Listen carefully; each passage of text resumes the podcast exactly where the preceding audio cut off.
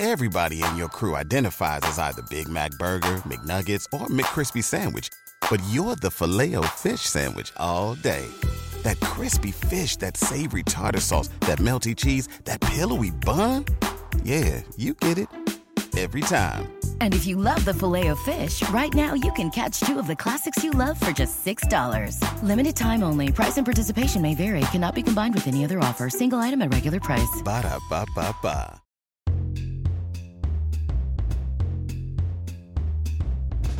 Welcome to Live Well Anyway. I'm your host, MacKenzie Koppa. If you're new here, this is a podcast geared towards women who want to feel healthy, look good, and stay organized. We tend to lean a little bit crunchy, but want to stay modern and pulled together at the same time. We talk a lot about planning, beauty, wellness, hobbies, and everything in between. We're real women doing our best to live well anyway in the midst of life's chaos. I'm so glad you're here. And today's episode, I feel like, is so valuable. I have on Dr. Mary Claire Haver today, and she just came out with the book, The Galveston Diet, which is really more of a lifestyle that helps you use nutrition to tame your hormonal symptoms. Can I get an amen? Now, a lot of this information is geared towards people like myself who are closer to perimenopause menopause, you know. And I know there are a lot of you out there who are not to this stage yet. You're like, I'm just having babies and, you know, whatever. But I have always loved listening to podcasts of people who are a few steps ahead of me in life and gathering as much information as I can from them before I actually get to that stage. So I would say don't shy away from this episode if you feel like, well, I'm just not in that life stage yet. Because guess what? you will be. And it's going to come faster than you ever thought it possibly could. I know that I am feeling that myself. So, I mean, even for me personally, I'm on the cusp of turning 39 in a few months, and in this last year, I have experienced a hot flash for the first time, and it was awful. I think I've mentioned that on the episode. I've had night sweats, I've had all kinds of fluctuations in the way I feel like my body is dealing with things. And so, I was so excited to get Mary Claire on the episode. I've been watching her on Instagram for quite a while now. I love the information that she puts out there. I think that this diet is really solid. And as she talks about in the episode, it's not a diet, as in to just lose weight. This is a way of eating, a lifestyle to help us to get things kind of regulated in our systems. And because I'm so excited about this, and Katie is also so excited about this, we are going to start this diet together as a community in early February. So if you want all the latest information on when we are going to be doing that and all of that good stuff, you're going to want to do a couple of things. You're going to want to be in our Facebook group. So facebook.com slash groups slash live well anyway. And that is where we are going to make sure we are talking about things and really doing it all together. And you're also going to want to make sure that you're signed up to the newsletter because that's where I'm going to make all the announcements about when the dates are and what's going on with us doing this diet together. We believe it's going to start in the first or second week of February, so you're going to want to get your hands on the book as soon as possible. I've got links in today's show notes, and just remember anytime you use one of our links, it helps support the show. So Thank you so much for doing that. But I've got links in today's episode to get to the book so that you can have your book on hand as we are starting this lifestyle together. I would love to have you be a part of the community that is doing this. I think it's going to be so good for all of us. But let's get into this episode where you can hear more from Dr. Mary Claire Haver about how she even came up with this, kind of the disparity in how much research goes into this part of life for women, and what we can be doing to find actual relief from these frustrating symptoms. All right, so without further ado, so without further ado, let's talk about the Galveston diet with Dr. Mary Claire Haver. Welcome, Dr. Haver. I am so excited to have you here today. You have no idea. I followed you for quite a while. So getting to have you on the show was like, ah, yeah, no brainer. Yes, yes, yes. When I responded to that email. So thank you so much for coming on. You're so welcome. I'm so happy to be here. Uh, well, I just think that you hit on this area that I think it's starting to come to light a little bit more in the last couple of years, but it is definitely not in the mainstream yet of women understanding that we there's been a terrible injustice as far as women's health is concerned There's mm-hmm. such a lack of research. There's such a lack of help from most of our OBGYNs as far as how to deal with perimenopause, menopause, postmenopause. The information isn't out there. A lot of them don't know what to do about it. And so you are like a breath of fresh air in this space for women who are feeling sort of crazy and right. are like, oh, this is just supposed to be normal now. I, I oh. feel like you know the, the, the feedback that I'm getting is that it's just the validation of it all. Yeah. Just the, somebody finally saying, "You're not crazy. This is happening." You know, and here's some lifestyle changes that might be helpful for you. Check it out. Yeah, you yeah. Well, because that's the other big misnomer of all of this. I think is that we've just been led to believe that well, this is just how it goes. But right. like you've said, if this were a problem that men were having that would have never been an acceptable answer. like no. they would have and, found something to do about it. You know, I value my training in obstetrics and gynecology. I learned some really important stuff. I was an excellent obstetrician. I could deliver a baby like nobody's business. You know, I could do C sections, surgical training. I, you know, we dabbled in oncology and pediatric oncology and all these things. We touched on menopause, we touched on menopause, but it, we didn't have a menopause clinic or yeah. like real life, real time with real menopausal patients where we were learning the nuances and how the disease, you know, how the the the state will affect women in different ways. None of that, none of that yeah. was covered. And when you look at the money spent on research in women's health, you know, just a tiny fraction, less than 10% goes to menopause, though this is a, this process affects 100% of us if we live long enough. Yeah. And we can absolutely intervene and start making changes that will improve your quality of life and your health outcomes in the future. Yeah. And so, and it literally did not click for me, sadly, sadly, because if 20 years ago I would have told you I know everything about menopause, I'm an expert, I'm great, the end. Yeah. And now, now that I'm a menopausal woman and physician and realize that there is a tremendous gap yeah. in the training and education and recognition both you know what's happening and how we treat and train medical professionals to take care of women in this stage of life and in how society views this you know yeah. part of our lives and how we're valued as human beings i mean it's all just kind of this this worst case scenario perfect storm yeah yeah well and i think like you're saying the menopause part of it but also the nutritional part of it mm-hmm. because i feel like that that piece is so ignored by the medical system in right. general. I mean, you yeah. go to the hospital, nutrition like courses first... are not included in most yeah. medical school curriculums or pre-med curriculums. Um, it's you you know it's just not you go into become a registered dietitian if you go that route you know or get a phd or you know and then go into research but it's changing there are yeah. schools tulane university is one that's kind of spearheading um, they're calling it culinary medicine. I got culinary medicine certified from Tulane. So, you know, it's it's happening, but gosh, yeah. we've got a long way to go. Yeah. And that's why I think something like what you have put out is so groundbreaking because not only is it validating that, oh my goodness, no, this is, yes, what you're going through is normal, but there's more that we can do about it. And it's also just, it comes down to a lot of lifestyle things that you can change and feel better and so, yeah, I'm just so excited. But I, okay, I want to dive into the book a little bit because okay. I've mm. listened to the audiobook. I have the hard copy book. So I have it to reference for all of the recipes and all the stuff. And I literally got, I don't know, maybe three minutes into the introduction of the audiobook. And I shut it off and I immediately called one of my very best friends. She comes on the podcast all the time. Her name is Katie. So people will be familiar with her. I was like, oh my gosh go get this right now. You are going to love this. She used to be a nurse. She's like, she loves the science of all of the stuff. And she's done like keto and stuff before. And she was like, I'm addicted. I'm starting today. Like, this is exactly Aww. what I've been looking for. And so we we're so excited about it that we're actually going to start doing this with the Live Well Anyway community in a couple of weeks at the beginning of February, welcoming other women to like get on board with us. Do this. I will because, come back. I would oh, love to do we, a Zoom or we yeah, would get me involved. Love that. That would we be would amazing. Love, love, love that.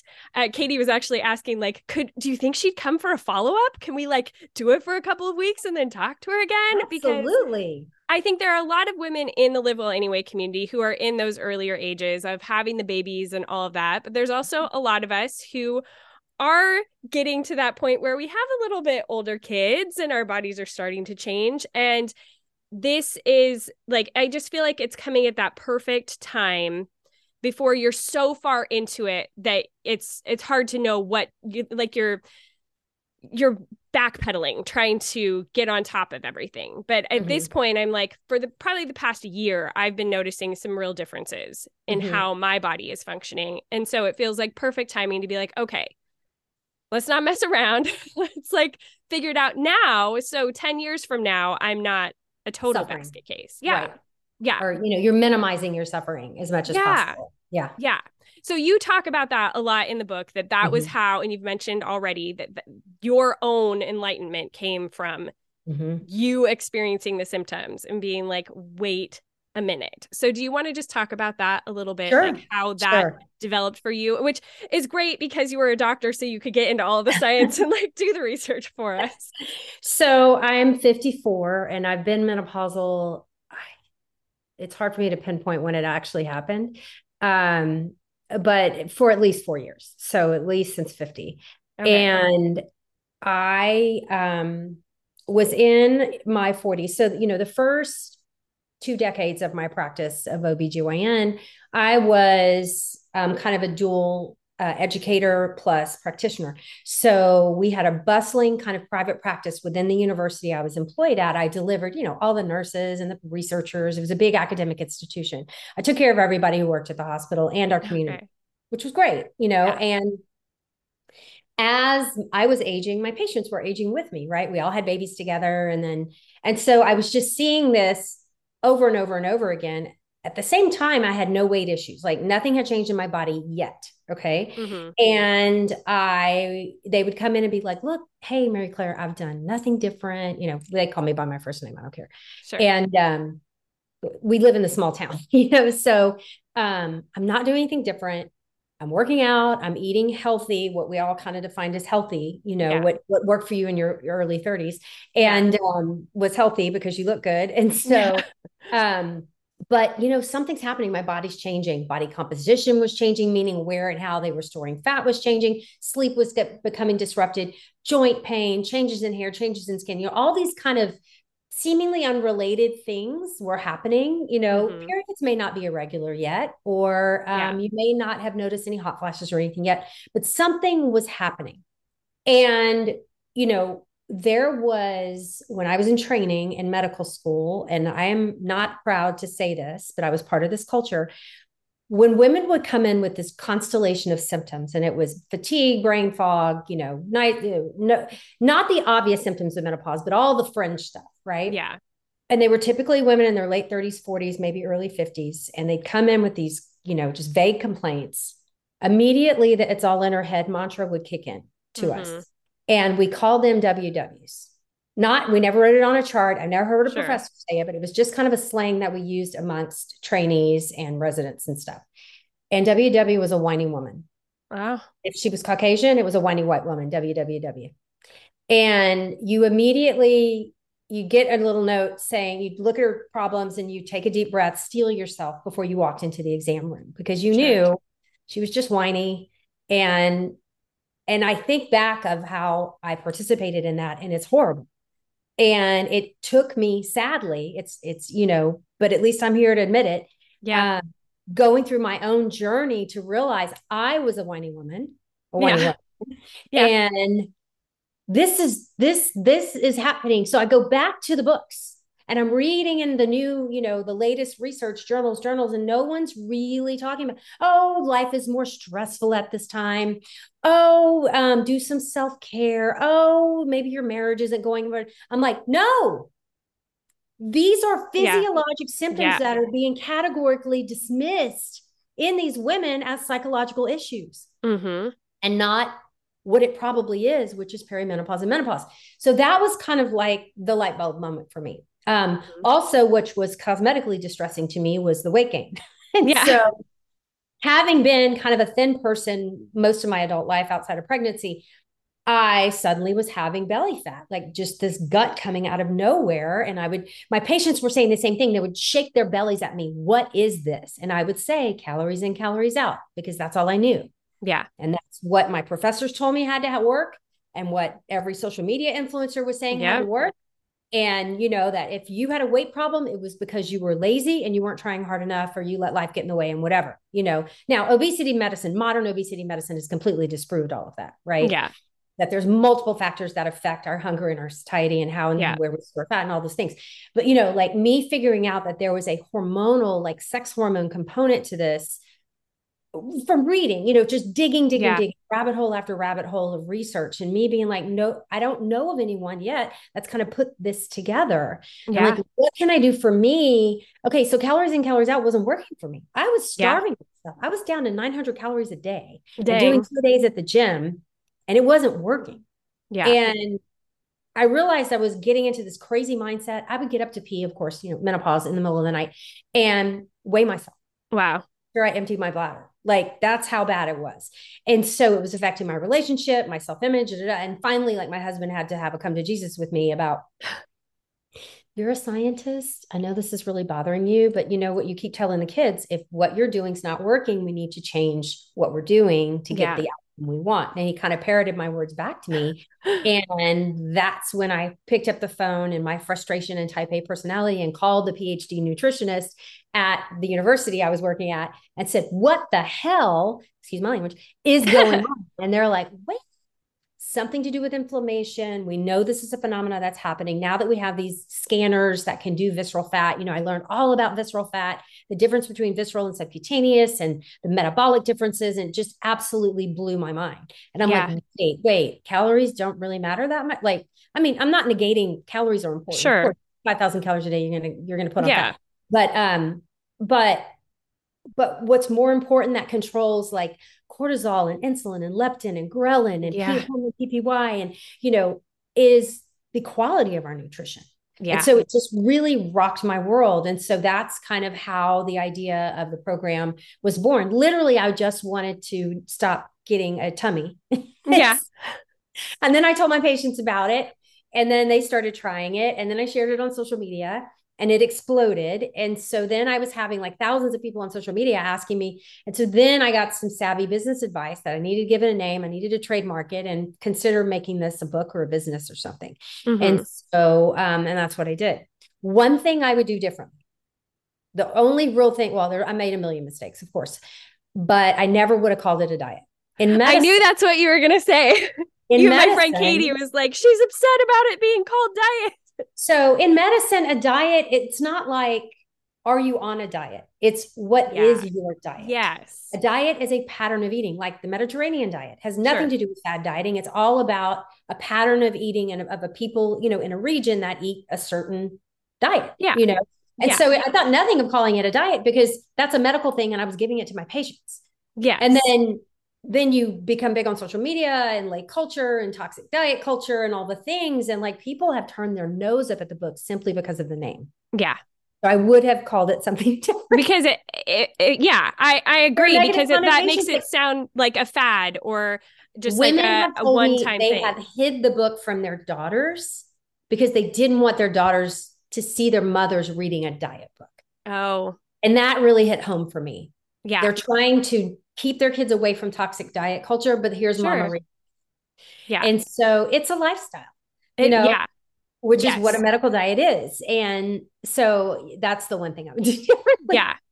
Yeah. And I love that because you do have like the meal plans that walk you through the four weeks of adjusting to right. living this lifestyle. But it is an overall lifestyle, which I think you do a really good job of emphasizing in the book. When you're mm-hmm. listening to it or you're reading it, you definitely don't think like, oh, this is just a, you know, drop pounds gimmick. This is a way of getting your body back in balance, really. I mean, yes, there are the weight benefits for sure, which is something right. I actually want to ask about because for like me personally, I don't struggle with weight. If mm-hmm. anything, I can go the opposite direction when I'm stressed and whatnot. Not to say that I'm not going right, to end up right. packing but, on pounds. Yeah, that doesn't you know. make you healthy, you know. Yeah, just, yeah, absolutely. carry a lot of subcutaneous fat. Absolutely. Yeah.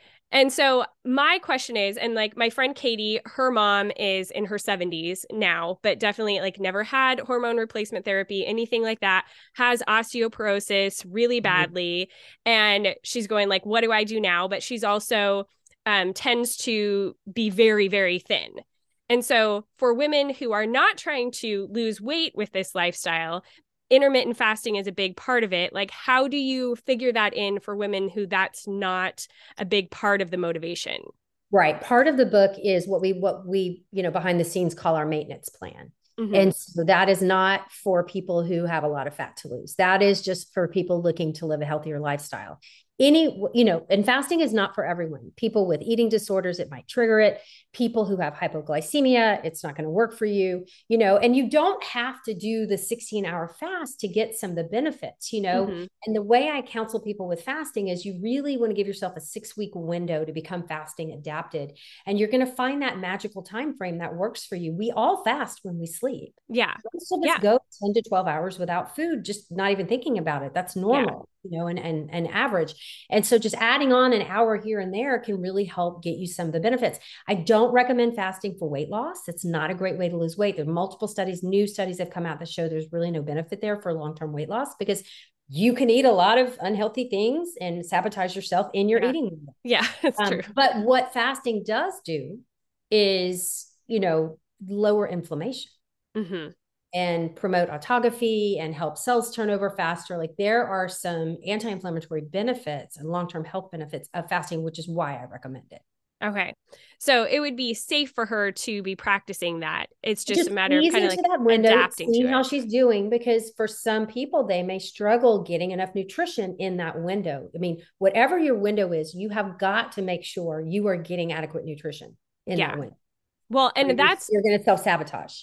Yeah. And I love that about your eating plan that you have in here because it's so well thought out and it really tells you where I feel like a lot of other diets or plans that you're on, they're just like, yeah, eat these things and you'll be good to go. But when you go through and say, like, these are your macros, this is how much fiber, this is how much fat, this is like, this is exactly what you're getting out of this, it helps you to not only just be following a plan, but become a more educated person about what you're doing with your body so you can continue right. to live that way over time because if you don't actually know why you're eating what you're eating then how do you continue to replicate that on I, in an ongoing basis i um you know to me the book is just a way you know the program was online which yeah. was most of the information in the book um since 2018 but you know the book is just a way for me to share what i've learned with mm-hmm. people you know, so that they can hopefully utilize some of these principles to be healthier and live yeah. a longer, more productive life.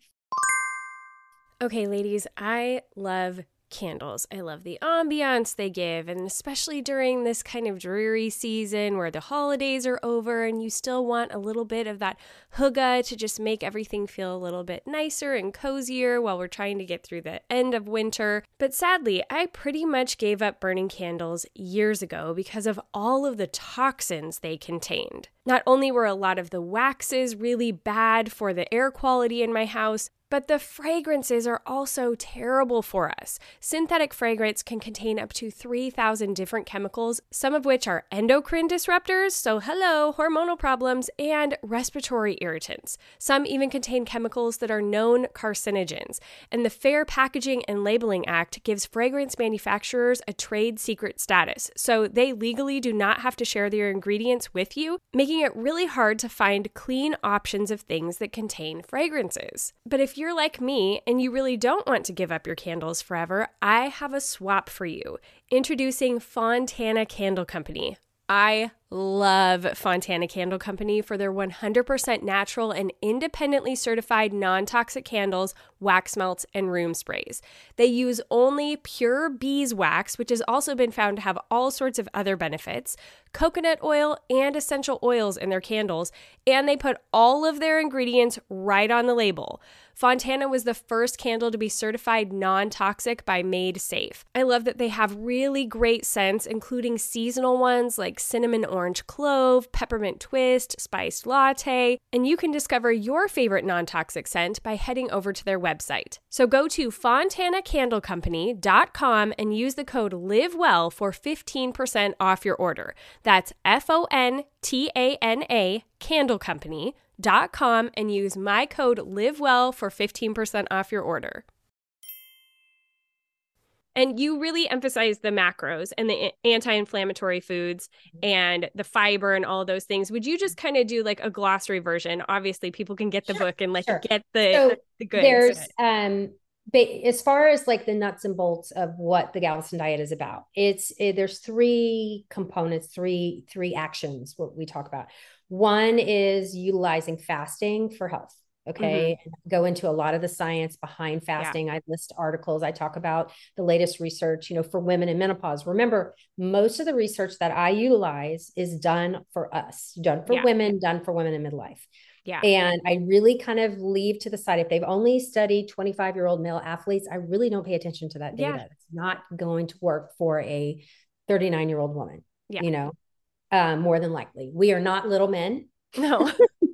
so um so i try to stick to those articles uh, the second component the second action is learning all about inflammation and nutrition foods that naturally fight inflammation and why. I go mm-hmm. through the chemical, the science of that. And then foods that we know are pro inflammatory. And I'm not talking about dairy or gluten. Those may be inflammatory for you. Those, those that kind of depends on your personal makeup. Yeah. I'm talking about artificial colors, artificial flavors, you know, not that you never are going to have a sucker or cookie or, or whatever, but you know, like why we should probably limit some of these additives yeah. and ingredients and what they can do to our gut.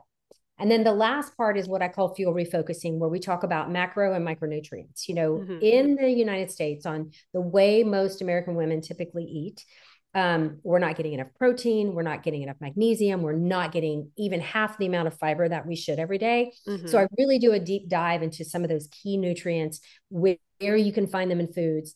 You know, you give you a list of what foods are rich in this, you know, and how to up those levels naturally and what a deficiency could do also in that section, I have a whole hormone section. I touch on sex hormones, of course, yeah, um, meaning estrogen, progesterone, testosterone. Sure. But really, I want people to understand the gut hormones, the you know cortisol and insulin and leptin and ghrelin, and, and realize. And it, uh, people are telling me just so much stuff was clicking in my head. Yep. And then how the Galveston diet, eating amongst these principles, can make those hormones work for you. Yeah. And how if those hormones are out of balance, I hate using balance because that's a marketing term, but sure, those hormones are at levels, it's going to drive you to eat. They're obesogenic.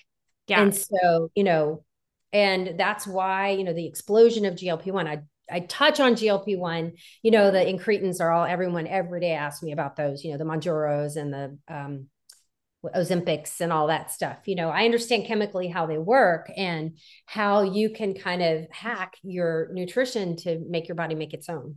So yeah, um, but yeah. not to those medications for an obese, a lifelong of obesity. These medications are a miracle. Yeah. So, but I think there's so much we can be doing to be. Yes. So when, yeah. you know, when I talk about taking care of your body in perimenopause, you know, this phase of our lives, I talk about it in terms of a toolkit. And I think most obesity medicine specialists talk about obesity medicine as a toolkit as well. You know, yeah care. It's like nutrition, exercise, stress relief, da da da, medications. And I approach midlife the same way. Yeah. Nutrition is the first thing in our toolkit.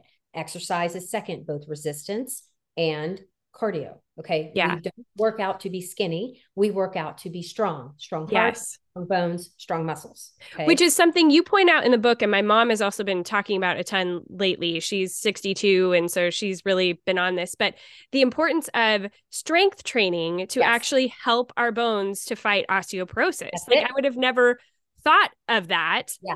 But the musculoskeletal really unit, you know, sarcopenia and osteoporosis go hand in hand. And so when I see someone, and in my clinic, I have one of these incredible monitors where I can measure muscle mass and visceral fat and subcutaneous fat and all this stuff. So I'm really able to give patients a much more powerful picture than just the number sure. on the, you know? Yeah. And and talk about health and and that. So when and now I'm coming from a place of low muscle mass. Okay. Mm-hmm. I've genetically had it my whole life. It's a constant fight for me. And I know if I don't continue to work on this, if I'm not consistent with my resistance training and trying and fighting to keep my muscles and bones strong, I will fall and break at 70 and have a 50% chance of death in five years. Yeah. And so after after a hip fracture. And so I mean these are real numbers, real statistics. And that's something I'm at risk for. So of course I'm all over it, you know. Sure. So but to, I think that a lot of people have to be skinny. Yeah. I used to. That was yeah. my whole mindset back in the day. I am going so I don't fall and break. Yeah. Literally today we were squatting across the dance floor in, in my little gym with our I have a class I go to.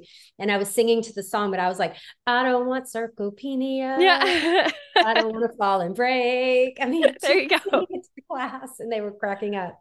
Well, and I think that it's encouraging to hear that because I think a lot of times you hear like, oh, you can get osteoporosis when you're old. If you haven't drank enough milk, then you're just kind of out of luck. But it's like, no, there are things that we Mm-hmm. can be doing to help lower our chances of these things happening. Something as simple as doing resistance training and not just there's I feel like there's been such a focus on cardio, you know, especially for a child of the 80s or whatever, you know, like that's all it was, you know, but there's so much more to it than than that and it can make a huge difference in what your later Your years long-term health. look like yeah Mhm. yeah for sure um so i'm i'm guessing another piece of that toolbox that you would talk about is hormone replacement therapy Right. which you hit on a little bit in the book I touch on it in the book. I actually, j- uh, we are almost done negotiating for a second book, which is going to be more of Oh. a medical menopause book. Yeah. okay Where I That's will exciting. deep dive into what I, the toolkit, you know, Yeah. uh, you know, nutrition we covered. I'll touch on that in the next book, but really doing a very deep dive into hormone replacement therapy, non-pharmacologic options, non-hormonal options for, you know, treatment of different symptoms. Like, you know, you basically something like I can't say this, but you know, I can't use it, but what to expect when you're not expecting. Uh, They'll Sure. me. Did that, Yeah. but you know what I mean? Like Yeah. that type of a, a guide for women, mm-hmm. A reference guide. Like, Yeah. here's your Bible, your menopause Bible. You know, here, Yeah. happy 35th birthday. yeah Read this. this yeah for sure So, and, and you know, with an emphasis on we're all going to go through it. Yeah. It is a natural process, Mhm. but suffering is not okay. yeah And, And there there- are things that we can do across the spectrum of, of care, including pharmacology, yeah that can improve our quality of life and make us healthier as we get older. Can we have the other OBGYNs read this book? Because like when I went into know- mine, I asked specifically, can I have like my hormone levels checked? I would like to look into the possibility of hormone replacement therapy. And they kind of freaked out. I talked to two different people and they were like, there's not really a way to get a good read on hormones because your hormones are different every day of the month. They're, And they're right. yeah. And hormones also like hormone replacement therapy is known for giving people cancer. And so this So is not a good idea. Yeah. so they haven't kept up with the latest research. And not to knock my profession, we're Sure. busy. I mean, Sure, sure, baby. I mean, and menopause doesn't make the hospital much money. sure. And so, and menopause care is complicated and it takes a long time and it's a lot of trial and error to get the right thing for your patient. And so, you know, a lot of docs don't have the training. We didn't, we weren't trained and educated in this other than Yeah. just the barest, barest minimum. And they haven't been able to keep up with the latest reiteration of these studies that have basically shown that for most, the vast majority of women, the risk of cancer is very small. Actually, a lot of cancers, the risk is lower with hormone replacement therapy, that there is a window of opportunity for HRT that closes. So if you Okay. miss your window, HRT might even be harmful as you get older if you start too late. And so, you know, all of that stuff is really kind of new, groundbreaking thought leader information and just your basic reproductive specialist. It's just so busy and so overworked and overscheduled because of the hospital systems and, and their employers. It's not their fault, you know? Yeah. So it's this is a systemic thing from the ground up that we need to change.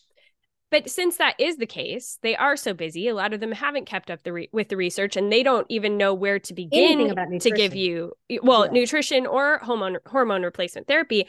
Where do we go to try to get that kind of help? A couple of resources um, on our website at galvestondiet.com. I have, you know, cobbled together a list of providers that were recommended from my followers. So what my what we do is we get a testimonial, and they're like, "I had great care that she did this, blah, blah, blah, whatever." We go to this person's website, make sure that that provider is a legit, you know, Mhm, Sure. provider, and then we just post it. And so you can go and sort by your area. You know, it's at the very bottom of our front page. You'll see recommended physicians. Okay. You can read the testimonial, see if there's someone in your area. We have a couple hundred on there. Okay. And um, and then also the North American Menopause Society has beautiful resources for both education for you know followers and um, they have a list of certified providers that you can maybe find someone on the list that may click. But again, and word of mouth, ask yeah. Yeah. you know. then always call ahead. If I, if you take nothing from this uh, interview today, your followers should always ask before they even hit the door. Ask to speak to the nurse. Okay. Does this provider even discuss hormone replacement therapy? What percentage of menopausal, perimenopausal patients do they have on some kind of hormone therapy? You mm-hmm. know, it is absolutely reasonable for you to ask. Do not waste your time, your copay, your money, you know, yeah. unless you know that this is going to be an option because not every woman is going to elect to get on hormones, and that's fine. But yeah. every single woman deserves a conversation. Yeah. Yeah. I think At so. I think that's option. so important. Yeah to be to be able to feel like we have these options out mm-hmm. there and someone who can help give us the information to be able to make those kinds of choices. Right. And like you were saying there's that window that you know if you pass that window up and I think that's another important thing that a lot of people don't realize is how early the perimenopause symptoms can start to be felt. I mean, right. so, say I think you say in the book like 35 so the average age of menopause in the United States at least is 51, but normal is still the normal curve, right? That 10 to 90 percentile sure. is about 45 to 55. Okay. okay. Now, um, perimenopause symptoms, the beginning of the decline of estrogen production in our ovaries, when things start going cattywampus, okay, mm-hmm. can begin. The symptomatics can be felt seven to 10 years before that. Yeah. Okay. So it is completely reasonable for someone in their 30s to, some may right, and this is a function of what's happening to them hormonally. Now, the problem, one of the big problems, one lack of education and training, right? Sure. No recognition of perimenopause at all. Yeah. And I have had, you know, followers, students, patients be told by healthcare providers perimenopause does not exist. Oh, lovely. like, and oh, so this I'm hot flash was just normal. So, um, we can begin treatment in perimenopause, mostly for symptom alleviation. Mm-hmm. Continuing that treatment, you know, through early menopause and menopause is where the health benefits really start kicking in, where the decrease in cardiovascular disease, the decrease in osteoporosis, the de- you know, all of those yeah. things. Now, we have sadly, and I my when I start talking about this, there's a whole generation of women who are like, what about me? I mm-hmm. got, you know, yeah. I was sure. never offered. I was told it yeah. would kill me. And here I am, and I'm no longer a candidate. And so we do a very long discussion about non pharmacologic treatments, uh, um, non pharmacologic help, you know, nutrition, diet, stress, all those things, but sure. also other pharmacology that might be helpful by symptom symptom you know if you have osteoporosis here are medications you can talk to your doctor about if you have you know um, hot flashes still here are some things that can be helpful you know you have breast cancer you would have been a candidate but you've got you know a contraindication sure here are things that we can do symptomatically here are things that you can do to improve your health long term well that's all incredibly encouraging to be like okay there are things um, that we can I think it's also it's so important like you're saying we're also biodiverse biodiverse. And exactly. so we all have different things. Now with hormone replacement therapy. Uh-huh. How does it differ? Well, I have a couple of questions around yeah, this. no, it's great. Like, how does it differ from birth control, which is obviously giving you hormones, which I've always felt like a crazy person when I was younger and was and on it. And so, then yeah, no, okay, that's, go ahead. that's a so valid question. So when we talk about hormonal contraception, most hormonal contraception, like 90 something percent of it, is a combination of some kind of an estrogen and some kind of progesterone okay mm-hmm. progesterone derivative. Um so that's your ortho novum and your tricyclics and your you know whatever. Yeah. Um we have 50 to 60 different like main categories of those on the market. And as far as like an estrogen and a progestin what's in that versus what is in traditional hrt it's simply dosage differences. Okay. When we talk about hormone replacement therapy. Um, what birth control is meant to do is to suppress ovulation. Okay. Sure. And there's a certain level of hormones that are needed to keep you from ovulating. Mm-hmm. Okay. It's somewhere around 20 micrograms of estrogen a day is enough to tell the ovary shut it down. Okay. Yeah. Um, lower dose birth control pills can go down to, to 10 mics, but that, that's pretty low. You'll have some escape ovulation. So pregnancy is not wanted. That is not your best bet. Yeah. Okay? That is a dosage that I will use in perimenopause when someone's still ovulating irregularly to try, you know, because in perimenopause, the goal usually is to suppress ovulation again to keep them out of the roller coaster of hormone changes that are happening. Because what used to be this in normal, you know, we still cycle, right? There's no yeah. balance of hormones. They're they're moving, yeah. they're bumping and moving every day. Okay. Yeah. Becomes this. Okay. On a down. They're just more extreme. Exactly. Yeah. The extremes become a lot higher and you can feel great for three or four months and then you're whacked out for three or four months you know and it's very very sporadic because of like the hypothalamus is feeding back to the pituitary and then that talks to the ovaries and they get a burst and then it's just you know a very complicated process in later perimenopause where you're almost done and menopause we can go down on the doses because we're not trying to suppress ovulation we're just trying to give you back what you're missing so okay. postmenopausal dosing we can actually go a lot lower. And that that improves the safety profile as far as blood clots and all those other things. Now as far as what kind of estrogens are out there you will see so much misinformation it will make your head spin. Yeah. What our ovaries used to make is before you know what our ovaries make made is something called estradiol. That is what we you know body identical bioidentical is a marketing term not a medical term. I never okay. call a doctor and talk about bioidentical. That's not a thing. Oh, okay. What that means is that it is chemically identical to what the ovaries made. Okay. Okay. So I'm willing to accept that term. All right. So I like to give patients in menopause what their ovaries used to make. It makes the most sense to me. Okay. Sure. Um, now, what's in most birth control pills is something called ethinyl estradiol. Okay. Which is a synthetic form. Okay. So most women on birth control pills are taking synthetics. We have millions of women data safety years on birth control pills. We know exactly what they do to women. Okay. Okay. And as far as we can tell, no, no one has found that this particular form of estrogen versus that is any better, safer, or more efficacious. It might sound better, um, sure. Um, but I that being said, I do in menopause tend to stick to things very similar, you know, chemically identical to what the ovary made. Fortunately, we have FDA approved, insurance covered, very, very cheap if you don't have insurance options, like 20 $30 a month okay. That, that i tend to stick to to prescribe to patients. I also stick to transdermal versus mm, okay. okay? Okay. When we or take anything orally food medication whatever it goes into our gut right? It goes into the small intestine large intestine you, everybody knows the path. Yeah. Those the blood vessels that suck the nutrition out of there and suck all the juice out of the gut go right to the liver for processing. That's called the portal vein okay mm-hmm. that is a 100% normal process when estrogen in that high, you know, it's high when you take it, right? Sure. it gets dissipated. When that bump of estrogen hits the liver, it can increase that clotting factor. Oh, okay. Clotting profile. So that is why we see about a seven out of 10,000 increased risk of a blood clot for someone taking an oral estrogen versus transdermal. Okay. Transdermal will negate that clotting risk. Interesting. So now I'm not talking about women with a known history of blood clots or a known sure, clotting sure. factor I'm talking about just a basic woman taking a birth control pill. Okay.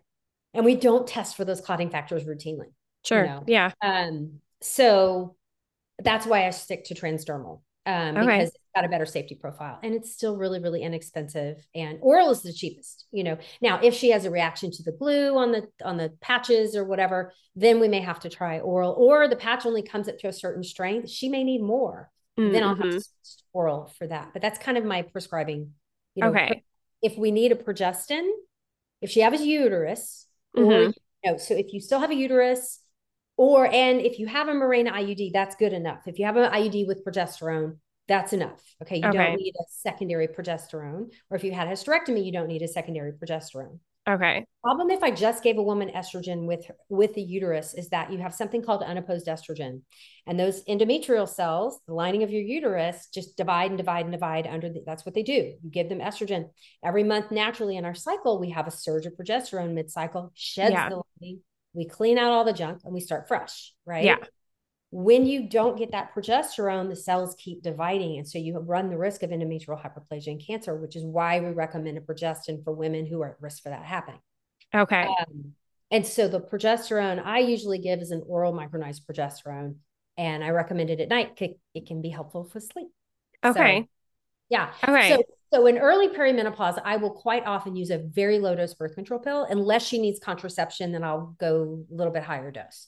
Okay. Um, she's had her tubes tied, or her husband, her partner's had a vasectomy, or she's not sexually active, then we can go lower. Um, but if if a contraception is an added benefit, then I need to make sure I'm giving her enough so that Sure. she will get pregnant. Sure. so Yeah. absolutely, people get pregnant in perimenopause all Yeah. the time. Yeah. We've all seen Father of the Bride Part 2. Yeah.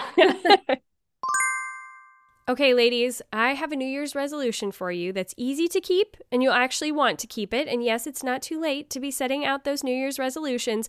This one is to finally stop wearing uncomfortable bras. Can I get an amen? I know for me personally, I've been wanting to ditch the underwire for a while, but still find a bra that is supportive and going to do everything that I need it to do to get the girls where they're supposed to be. And that is why I'm so excited that Honeylove is sponsoring today's episode of the podcast. Honeylove has revolutionized the bra game with their crossover bra. You no longer have to deal with an uncomfortable underwire to get the kind of support that you're looking for. And hi, I'm a mom of four children that I've nursed. I need the support. But they've also thought of all of the little details with this bra, like using a smoothing fabric so you're not getting like bulges out the sides, you know what I mean? They've even gone so far as to make sure they put in like little mesh details and whatnot so that you actually feel kind of cute with what you've got on underneath your clothes. Even if nobody else is going to see it, you should feel confident about what you've got on under there and what it is doing for you. I absolutely love my crossover bra. It is so comfy. I've thrown out my other bras that I was wearing that I had been wanting to ditch for a while now. And this one has been such a great option to have all that support, but also be comfortable and feel like it looks nice on me. But it doesn't stop there. Honeylove has so much more than just bras. They have incredibly comfortable shapewear, tanks, and leggings for everyday support. Speaking of leggings, Honeylove's Legging 2.0 is another product that's making headwaves. They hold you in without that too tight feeling and are compressive, cooling, and comfortable. So, whether your New Year's resolution is to get up and active or spend more time at home lounging, these leggings are the go to for an everyday look or workout at the gym. So, treat yourself to the best shapewear and bras on the market and save 20% off at honeylove.com slash live well with the code live well. So use the code live well at honeylove.com and you can get cinched and lifted all while staying comfortable. Honeylove. This is another question, and maybe it's just a totally obvious answer. But because, like you said, our um, hormonal levels are changing every day of the month. We talk about this a lot in the Live Well Anyway community how like you can feel totally different. Your brain chemistry changes up to 20% over the course of the month. I mean, like it's we have a 28 day, you know, generally cycle.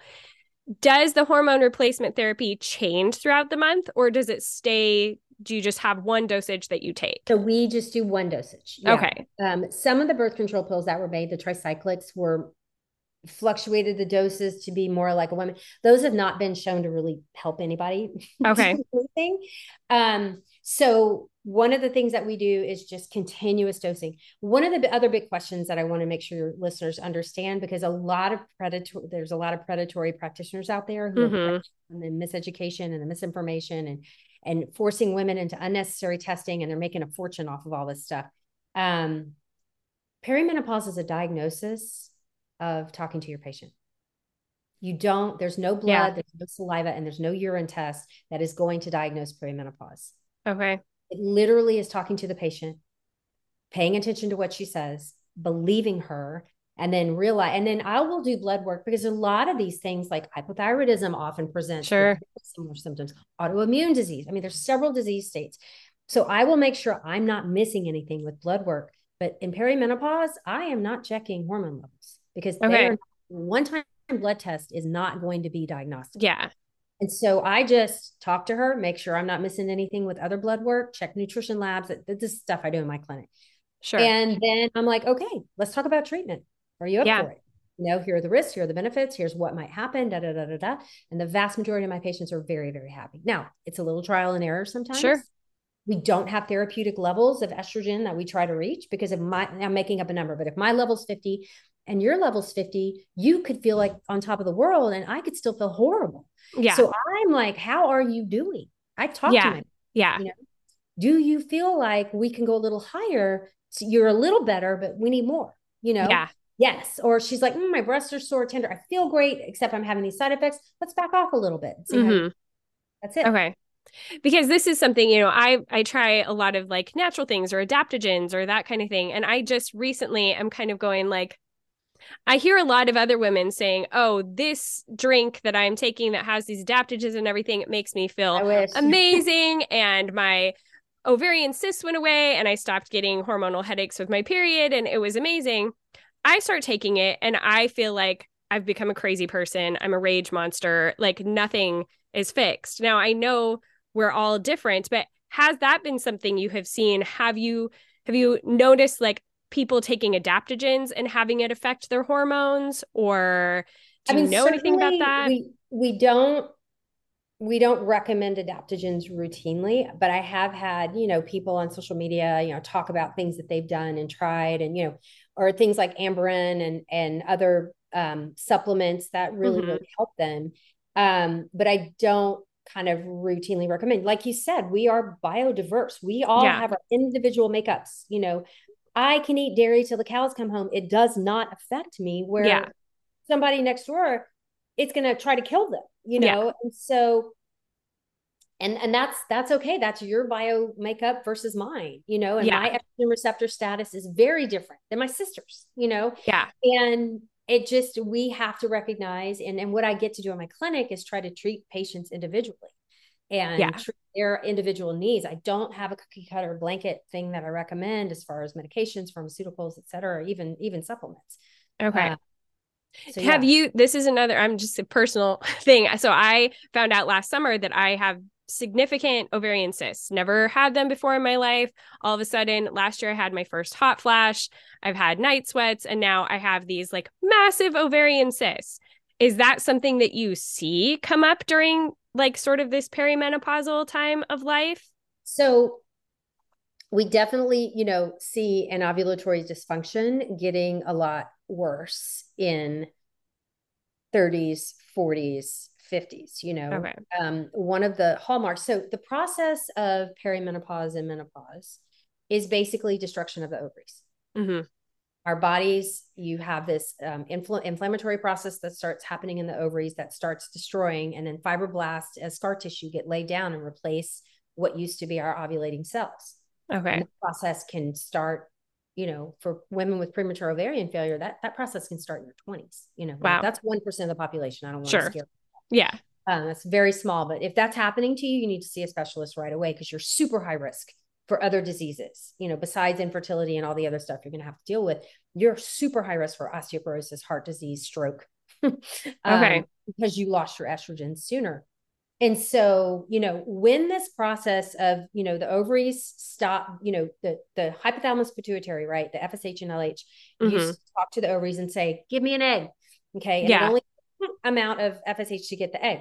And then the next month, it's like the egg didn't come. Right. And yeah. so then the ovary and pituitary are like, whoa, where's the egg? We need to make more of our our stimulating hormones. So it gives you a bigger burst. And then the ovaries are like, you know, and yeah. so that's when we see the cyst kind of come, you know, okay. ovulatory dysfunction. Okay. So you can be having still very regular periods, but be having these things mm-hmm. happening. Okay. Another question for my friend Katie. so she's like all on board with this lifestyle. She wants to commit to it. She wants to do it. She's done similar things in the past.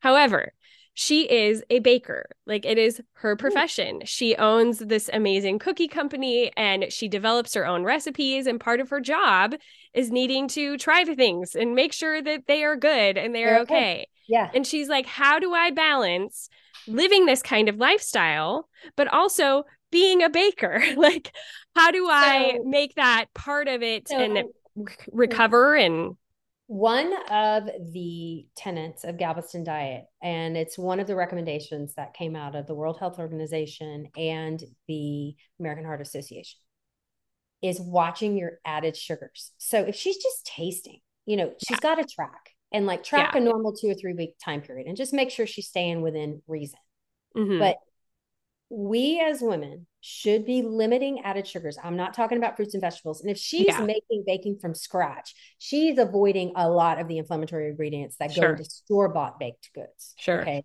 things that increase the shelf life and the artificial colors and flavors. She's Yeah. she's stuff out of the kitchen, which is way healthier Yeah. um, overall. And they say that on average, we should be having no more than 25 grams of added sugars per day. That is Okay. sugars added in cooking and processing, not naturally found in the food. Sure. Okay. So it's not going to, if she's just, because she was also like, what if you want to have that piece of cake at a birthday party or, It's you know, birthday. Have a piece of one meal, one snack isn't going to derail your progress. These are patterns of behavior. sure. You know, this is a lifestyle change. Yeah. So having, you know, and so if you can keep your added sugars, which and you get to pick and choose what you spend those on. So if it's a piece of Sure. cake or a soda or whatever floats your boat, whatever makes you Yeah. happy, fills that need, then fine. That's that's it. But you know, you have a budget. Some days you go over your Yeah. budget, some days you go under, but 25 grams or less should be the goal. Okay. And she was saying, like, if she does do that, is there something to help her body then recover more quickly and get back on track? Or is it just kind of like, well, you're going to have your splurge every once in a while and then, you're going to have your splurge every once in a while. And, you know, people who are on doing the Galveston lifestyle, you know, who do have those days, we all have those days. I have Sure. those days. yeah. You know, feels so bad for two or three days. yeah. after. Yeah. They're like, Like, it's like was it worth hangover. They're like, Yeah. okay, never again. Yeah. I learned I'm my good. lesson. Yeah. Yeah. You know, Oh, well, I could ask you probably a thousand more questions. So I hope that we can have you back on the show maybe in a couple of months as we've been doing this. I might even have Katie on with us. But to wrap things up, I just have some questions that I would love to ask you that I ask any of my new di- new guests. So, what does a typical day look like for you? Oh, okay. So on a day when I go into the clinic, you know, which my family calls work, they don't really consider everything else. I do. You're like, hold on. the days that mom work. goes to work. Yeah. Um, so I get up and I um have my coffee. That's literally I crawl out to the Keurig and I, Yeah. you know, take my grounds in my little reusable thing and I make my coffee. I go back to bed and I get out my journal and I open up my meditation app and I spend about 15 minutes doing my gratitude and meditation. Okay. Then I um, get up, take a shower, get dressed, and start heading to the office. I get to the office and I'm reviewing patient charts. And um, I also had packed my lunch the night before. So one Okay. of my habits is to, if I know I'm leaving the house for lunch, then I am going to pack up. And it's usually whatever I had for dinner or some Sure. variation of that the night before. So, you know, I see my morning patients. Lunchtime, we take a break. You know, I have my lunch. So I break my fast at lunch. Okay. Um, that's my my schedule. This is what works for me. And then I will um start, you know, get through my afternoon patients, make callbacks, you know, do whatever I have to do. When I get home, I will figure out what I'm doing for dinner. So I'm a new empty nester. So this is all kind of- Okay. like, I had to be a lot more organized and scheduled, but now I'm kind of like, ah, Yeah. I've got open up the fridge and Yeah. see what good. I'm cooking for one or two right now. Yeah. So, um, so yeah, my kids are gone; they're in college, and Okay. um, I am just me. And where my Yeah. husband works overseas a lot. So, Oh, okay. um, so then I'm like, okay, I'll throw on my workout clothes and I'll go downstairs. I have a little gym in my garage. Nice. Um, and I'll do my little workout. And I'll, you know, if I'm walking on the treadmill, quite often one of my workouts is just to walk on the treadmill at an incline. okay. Um, not a runner anymore, not much. I, you know, bit hips and joint pain just got the better of me. yeah. My turmeric combined with some consistent yoga and changing up my workouts has gotten me um my hip pain is so much better. But walking Wow. on the incline also gets my butt and legs. Yeah. and So that is Yeah. actually a resistance training for me Sure. as well. Okay. Um, then I'll go upstairs and I will um, uh, get my dinner. And you know, so dinner for me would typically be some kind of you know, I'm not I'm not plant based, so I'll have some Yeah. kind of a chicken or shrimp or you know some kind of a meat. I'm a big Instapot fan, Okay. Yeah. huge air fryer fan, and Nice. so if it can be made in the air fryer, I'm doing it. Nice. um, I'll toss up a big salad, you know, have some meat or whatever, and then um, then I'll pack it up for lunch the next day. Okay. Um, maybe, and then I'll do some social media stuff. You know, I have big followings on TikTok and stuff, so I keep up with all that. Um, days that I don't go to the office, I have an exercise class that I do. It's a little Nice. community, about 30 women. We're it just is my my girl time. And Yeah. it's fun. It's like dancing and then we do weights and you know, it's like a kind of a HIIT kind of fun thing. Nice. And it's just it's just awesome. And then I'll come home and do a podcast like today. Yeah. Um, have some meetings with my editors, you know, just kind of get the day going. All right. And, um, yeah, that's a typical day for me. So I typically I eat, um, I break my fast at noon. I have a dinner. So I have two kind of my bigger meals, but I Mhm. am literally constantly snacking through the Okay. afternoon. Yeah. So Okay. nuts, seeds, those are my big, you know, some fruit. Yeah. um, are my my go-tos. After I break my fast, though, routinely I will mix up. I'm holding it up. We're not. You and I are Yeah. on video. Yeah. I have about a 30 ounce tumbler, and I will mix up my collagen and my protein, Okay. my collagen protein and my um, fiber mix together. Okay. Sip on that while I take my supplements through the afternoon. Okay. And you, because that was another thing, because both my friend Katie and I, we've always tried to like take our supplements earlier in the morning, but I always have to have something in. I'll get nauseated. I'll Yeah. I Yeah. fast. So you just I've take 'em tried later it in the and, afternoon. You know, Yeah. Yeah. I can't. So for me, what works best for me is I take my supplements after I break my fast. And I'm, you know, I'm a fasting purist. I try to have no calories during my fast. Mhm. And so then my collagen and fiber have, ca- you know, Sure. calories. So I just do them in the afternoon. It works out great for me. And did you say in your book you have a fiber supplement that you I do. developed? I do. Okay. Yeah. So I'm really picky about Yeah. certain things. So That's I made good. my own. Yeah. And, you know, I, um, but, you know, what I want to say about supplements is they are not meant to take the place of good nutrition. Yeah. Supplements are meant to supplement good nutrition. A lot Sure. of people get into this mindset of like, oh, I can negate a poor choice or a bad day with swallowing a handful of supplements. That is a fallacy. Yeah. Um, And you can't live off of supplements. yeah, in good nutrition. Yeah. yeah. So, um, and for me, I do collagen, I do fiber, um, I do a magnesium to help me sleep. And then I have Galveston Diet has an omega 3 and vitamin D combo that works really well for me. And I do turmeric for my hip as well. Okay. That's, yeah, that's great to hear. And if there is one way that you can live well anyway by just adding like some little thing into your life, what is that thing that just helps you to have a little bit of pleasure in your day? um for you know if if the only takeaway that your followers get today is do yourself a favor and track your nutrition for a couple of Hmm. weeks get a free nutrition tracker my favorite is Cronometer you know Okay. and and see how much magnesium you're getting see how much fiber you're getting see how much omega-3 see what your vitamin d intake is and use that as a benchmark for nutrition and not- Yeah. not calories Yeah. and you will probably see that you get a lot healthier Yeah. Yeah. By just paying attention to those things. We talk about tracking things all the time because if you're not paying attention to what's happening in your body and how You you're feeling, like, have to track for the rest of your life. Yeah. you're kind of starting from ground zero. If you Yeah. are in a healthy place, I always recommend pay attention to what you're eating, write it down, track it, whatever, you know, and then and then let's talk about it, you know, Yeah. and yeah, ways that we can help you be healthier. I love that. Okay. These are my stock questions. So, candles or essential oil diffuser? Oh man. Oh, okay. So I was a candle girl forever until I saw what it did to my AC vents, you know, the Yeah. Yeah. filters, black. Yeah. I burned a lot of candles. So I switched to one of those Puras. So now I'm a Pura girl. Okay. Uh, cloth napkins or paper? Oh, unfortunately, I use paper more, but I do like cloth. I'm Yeah. just lazy. Yeah. I hear you. Um, city or country? Oh, both. Oh, I like, I like, you know, I like mountains. Okay. Okay. But, you know, for certain vacations, I prefer city because I like museums and walking and seeing Yeah. sights and learning history. Yeah. And I, but then I love hiking in the mountains. Like mountains is my church. Yeah. And that's where I feel closer to whatever power of God, you know, for Yeah. me, it's put me here. And so, um, so a little of both. Okay. Paper or digital?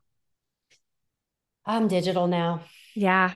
It's hard to not be in today's day and age, especially Mhm. when you're busy and you've got a lot going on. So I hear you. Okay. Shopping. Would you rather do it online or in the store? It depends on what it is. Okay. So because I'm in a small town that doesn't have a big mall, uh, Yeah. I do a lot, lot, lot, lot of online shopping, but God, I'd prefer to try it on. Yeah. know? Yeah. Especially with clothes. groceries, so I like to sell it, see it, smell it, touch it, feel it. squeeze the oranges, you know. Yeah. Grocery store, I'm doing in person. Okay.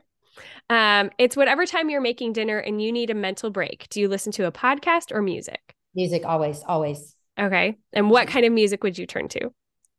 Um, like 80s disco. Okay. Yeah. That's my like pump- Embrace it. pump Yeah. up. Yeah. Nice. That's my that's my hype songs or Yeah. like uh that popular t- tunes, you know. Okay. Yeah. Um, I think I'm going to know the answer to this question, but chocolate, milk or dark? I like milk, but dark's better for you. Yes. So I can Yes. hit, if I can get it got a 60% cacao, then Yeah. Yeah. Okay. Sports or no sports? Um, I've redefined what sports is to me. Um, Okay. I try to move my body every day. I don't Yeah. call it sport. I just Yeah. call it. Movement. Yeah. I I stopped making movement about being skinny and making it about being strong, and it's Yeah. just my whole life. Yeah. I, I agree. Okay. I think I know the answer to this one too, but live broadcasting, would you rather broadcast or watch? Oh, broadcast. Yeah. like I think I think she would like to do it. what is your favorite movie? The Lion in Winter. Who is in that? Katharine Hepburn Oh. and um, Peter O'Toole. Absolutely. Okay. It's about it. It's really old. It's based on an old English um, king, Henry the fifth or fourth. And uh, oh my gosh, it's so good. It's some of the best acting I've ever seen. I like I'm gonna have to check it out. Yes. Yeah. Like Lion really King. good. Okay, I'm gonna check it out. I've heard of it. I've just never seen it. Okay, final question. If you were to put yourself on the crunchiness spectrum, where zero is totally not crunchy and 10 is like singing kumbaya by the fire with your legs unshaven and dreadlocks in your hair, where are you on the spectrum? Four. Okay, it's very respectable. Four. Okay. Well, thank you so much for coming on the show, but also sharing all of your knowledge with us in this amazing book. I'm so excited about it. And yeah, it's I think it's going to change a lot of women's lives. So, So, all right. Thank yeah. you for having me. And I Yeah. can't wait to Yes, that'll be great. Okay, bye. All right, ladies, I hope you found this episode as valuable as I did and as valuable as Katie did because we are so excited to really be trying to embrace this lifestyle, get our systems all figured out, and help us to tame those symptoms so that we can feel like normal people and not be suffering. So, if you want to join us, again, you can find all the links for today's episode in the show notes that you can find by just swiping up in whatever app you are listening to the podcast on or going to mackenziekoppa.com and clicking on podcast. In all of those show notes, we have the links to the book, we have the links to the Facebook group where we will be hosting this diet together, and we also have links to the newsletter so that you can stay on top of all of the things that are happening. You can also go to mackenziekoppa.com slash news where you can sign up for the newsletter directly and make sure it's ending up in your inbox and you're on top of all of the good things that we've got going on this late winter and spring. All right. Thank you so much for listening. I so appreciate each and every one of you. And thank you for those of you who are leaving reviews in Spotify and iTunes. It makes a big difference for the show when you leave those reviews and when you tell your friends, helps to spread the word, get things moving, and help us to stay on the air. So thank you so much for those of you who have done that or are about to. All right, until next week, ladies, go be bold and gracious.